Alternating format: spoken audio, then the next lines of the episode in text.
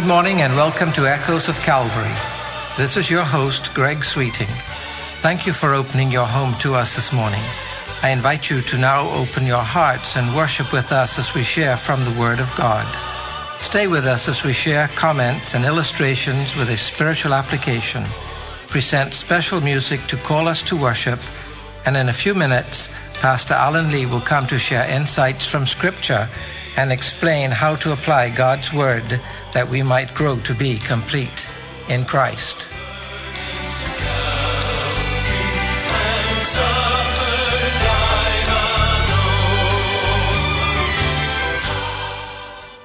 Well, now I believe I've heard it all. What, I mean is, I read about something that is so unusual, so strange, even bordering on the macabre, that I believe it will be a while before I read anything that will surpass this newest thing. It was in my weekly edition of The Economist news magazine. The article was about the way commerce has changed over the last years with the advent of the internet and that now one can buy almost anything over the internet. Almost anything, I guess, being the key phrase here. We are familiar with this phenomenon. It is one of the reasons that I've accepted and I believe that helped to bring about the demise of the Christian bookshop. It was partly people choosing to buy things on the internet for sure, made possible through this onslaught of technology, coupled with continuing poor economic conditions in the country and so on. But of all these things, it is impossible to say what really caused it. But back to my story. This article that I read referred to a very large Chinese internet seller. It has, the report noted, grown to be quite massive. It is said about this Chinese enterprise that used to be said about Harrods, the uh, famous shop in London. You can buy anything at Harrods. Now they say you can buy anything at Taobao the Chinese firm. The article went on to describe one of the latest products being sold by this huge internet firm, plasticized cadavers, plasticized real human bodies, that is, selling them for $21,000 each. And they can be delivered right to your door anywhere in China. I suppose they would be of interest to medical schools as cadavers, but it also mentioned that there are people who use these empty bodies as attractions where the bodies are posed in various settings and positions, and people apparently pay to go and see them in new bodies museums. It would appear the article postulates that people are quite fascinated with such creepy things.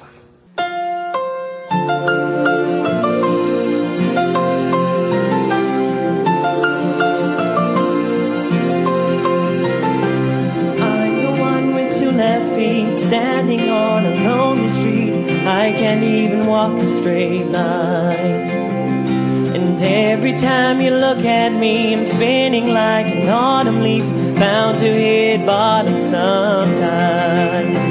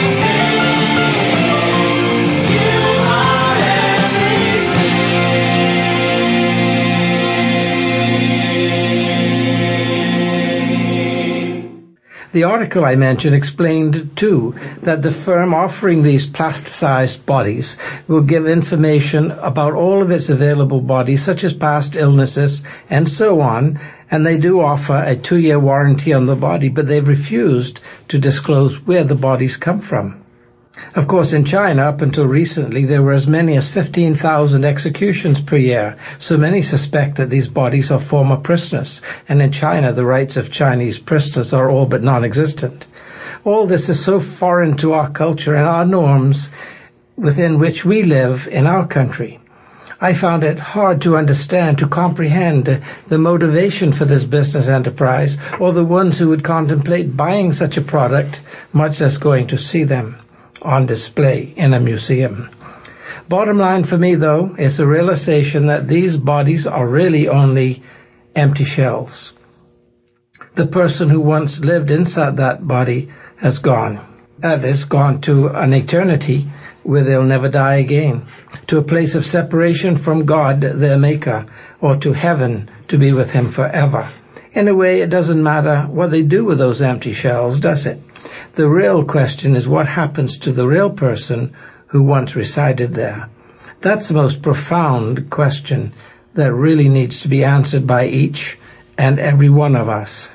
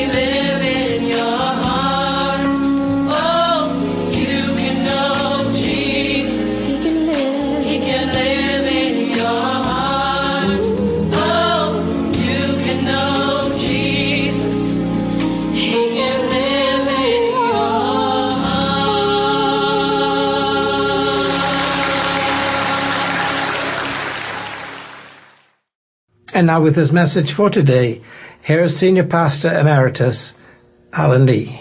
Greetings once again in the name of our Lord Jesus Christ. Thank you for tuning into our program. Our prayer is that you will be blessed, challenged, and edified as we study the Word of God together. Our purpose and objective is to glorify God through an expositional proclamation of His Word, so that we might clearly understand what He is saying to us, and then by His grace to motivate us to obey that Word. We are studying the Bible's prediction that the days in which we are now living will be characterized by religious deception. Jesus tells us in Matthew chapter 7 that we can tell or discern who these wolves in sheep's clothing are by evaluating their fruits. He says very clearly, you shall know them by their fruits. Now, as we have seen in the past messages, there are three specific ways we can do this. One is by testing or evaluating the doctrines of these teachers or preachers or prophets. Is what they teach in keeping with the Word of God? Or are they preaching their own ideas and philosophies and simply using the Bible as a guise in order to give a sense of authority to it? Connected with this is the outright rejection of the Bible as the authoritative Word of God. Here's how Peter predicts their false ministry in 2 Peter chapter 2, beginning at verse 1. Hear the word of the Lord. False prophets also arose among the people, just as there will be false teachers among you, who will secretly introduce destructive heresies, even denying the master who bought them, bringing swift destruction upon themselves. Many will follow their sensuality, and because of them, the way of the truth will be maligned. And in their greed, they will exploit you with false words. Their judgment from long ago is not idle, and their destruction is not asleep. End of quote. My friends, this is being fulfilled today by well-known preachers who say such things as Jesus became a sinner on the cross. In fact, they say he was demonized on the cross. He actually became a demon. One famous woman preacher actually said that Jesus stopped being the Son of God on the cross. My friends, that is what Peter calls denying the master who bought them. Another one of these wolves in sheep's clothing said that both Jesus and his apostles needed to be rebuked and chastised for their error in teaching that homosexuality was sin. They also teach that everybody is going to heaven because no one is really a sinner deserving eternal punishment. That is what they call universalism. And yet, my friends, in spite of these types of doctrines, thousands and even millions of professing Christians are devotees of these false teachers and support them by their prayers and finances, which is in itself the fulfillment of what Jesus and his apostles rather predicted when they said that many professing believers will be deceived by the skillful, charismatic, and flashly style of these deceivers. Here's how Paul the apostle describes this scenario in 2 Corinthians 11, beginning at verse 13. I quote again the word of God. Such men are false apostles, deceitful workers, disguising themselves as apostles of Christ.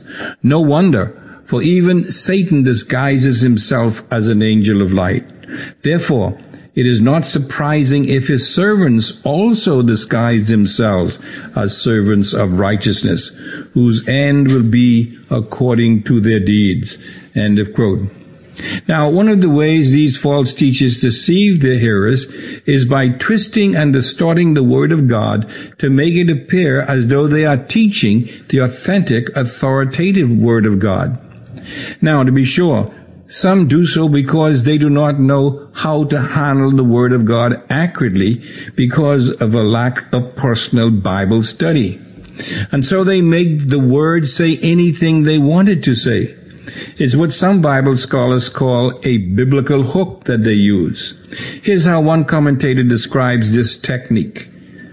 A biblical hook is when a text of scripture is quoted primarily as a device to grasp the attention of readers or listeners, and then followed by a teaching which is so non-biblical it would appear far more dubious to most people had it not been preceded by a reference to scripture. Example, one religious group quote James 1 5, which promises God's wisdom to those who ask Him. And then they follow this by explaining that when their founder of their religion did this, he was given a revelation from which he concluded that God the Father has a physical body. However, another fruit of a teacher, preacher, pastor, or prophet who claimed to be a servant of Jesus Christ is their moral character. Peter says that these can be detected by their pride and even arrogance. Hear his words in 2 Peter chapter 2, beginning at verse 9. Again, the word of God. The Lord knows how to rescue the godly from temptation and to keep the unrighteous under punishment for the day of judgment. Listen carefully now, and especially those who indulge the flesh in its corrupt desires and despise authority. End of quote. They are also greedy and seek after what Paul calls filthy lucre, in which they use their ministry and the spiritual gifts that God gave them to become wealthy themselves, rather than helping those to whom they minister. Listen to Paul speaking to Titus in Titus chapter 1, verses 10 and 11. Here again, the word of God. There are many rebellious men empty talkers and deceivers, especially those of the circumcision. That's those who claim to be the people of God in that day. Verse 11, who must be silenced because they are upsetting whole families, teaching things they should not teach for the sake of sordid gain. End of quote. Peter also talks about this in 2 Peter chapter 2 beginning at verse 1. Listen to the word of God once more. False prophets also arose among the people, just as there will also be false teachers among you, who will secretly introduce destructive heresies, even denying the master who bought them, bringing swift destruction upon themselves. Many, notice that, many will follow their sensuality, and because of them, the way of the truth will be maligned. I know we've read this before, but we want to emphasize. Notice again. In their greed, they will exploit you with false words. Their judgment from long ago is not idle, and their destruction is not asleep. End of quote. And so greed, arrogance, and a lust for wealth that is satisfied through deceptive sales of religious paraphernalia, such as prayer cloths and holy water that heal, or books that cost them one dollar to produce perhaps, but yet they sell them for thirty, forty, or fifty dollars or more, with the sales pitch that if you sow into their ministry, you will receive a hundredfold back. My friends, these wolves in sheep's clothing live in million dollar mansions, drive the most expensive cars, have their own yachts and private jets, all bought and paid for by the seed from folk who have been duped by the slick peddling of the Word of God. Even Jeremiah spoke about the culture that would spawn such deceitful behavior. Listen to his words in Jeremiah 8 verse 10. Everyone is greedy for gain. Notice now, from the prophet even to the priest, everyone practiced this deceit. End of quote. That's Jeremiah chapter 8 verse 10. My friends, these false teachers prey on the weak and guilty ridden religiously minded people. That is what the apostles teach in these verses and even more. So in closing, hear the word of the apostle Paul once again. Realize this, that in the last days difficult times will come. For men will be lovers of self, lovers of money, boastful, arrogant, revilers, disobedient to parents, ungrateful, unholy, unloving, irreconcilable, malicious gossips, without self-control, brutal, haters of good, treacherous, reckless, conceited, lovers of pleasure rather than lovers of God, holding to a form of godliness although they have denied its power. Notice now the apostles' warning and exhortation.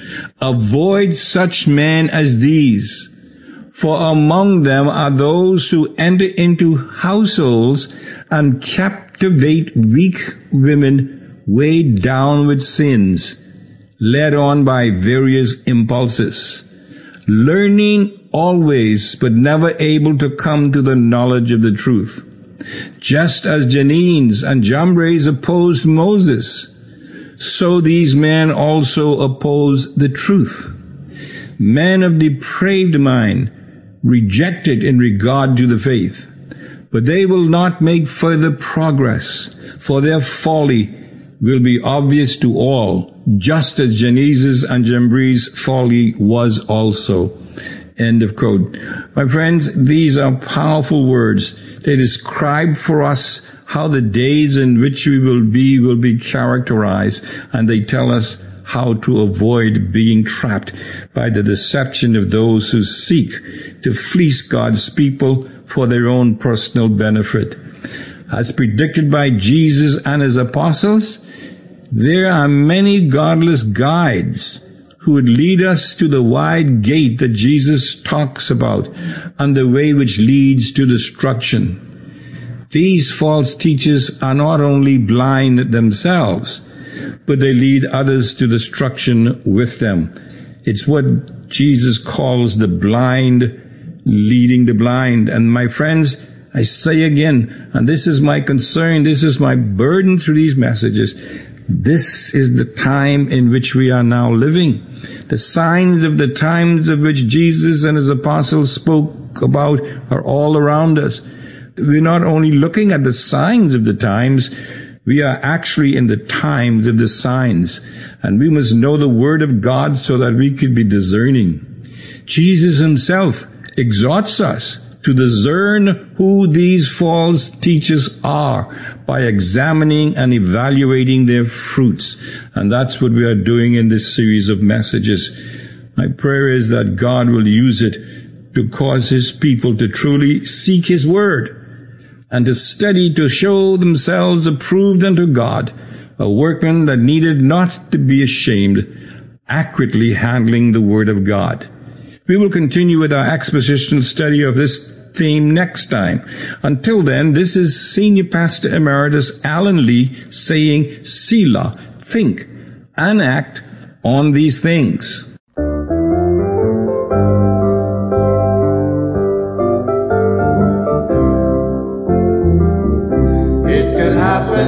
comes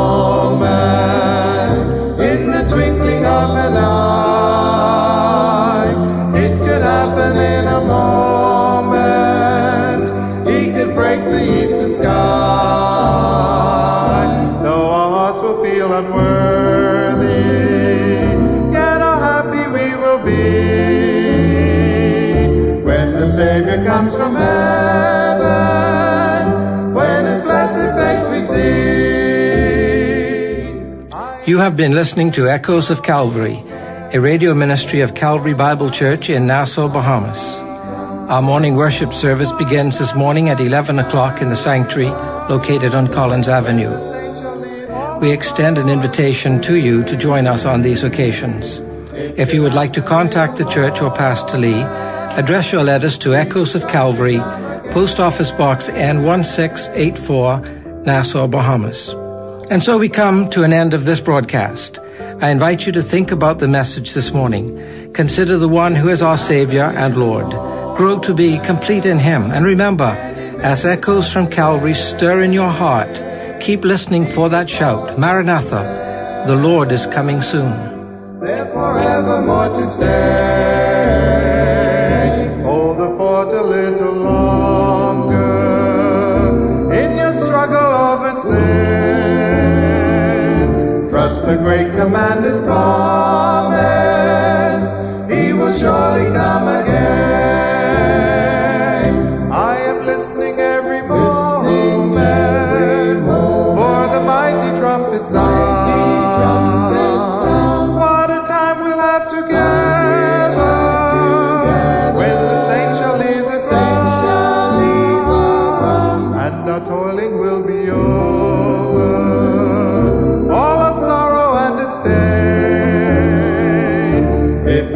happening.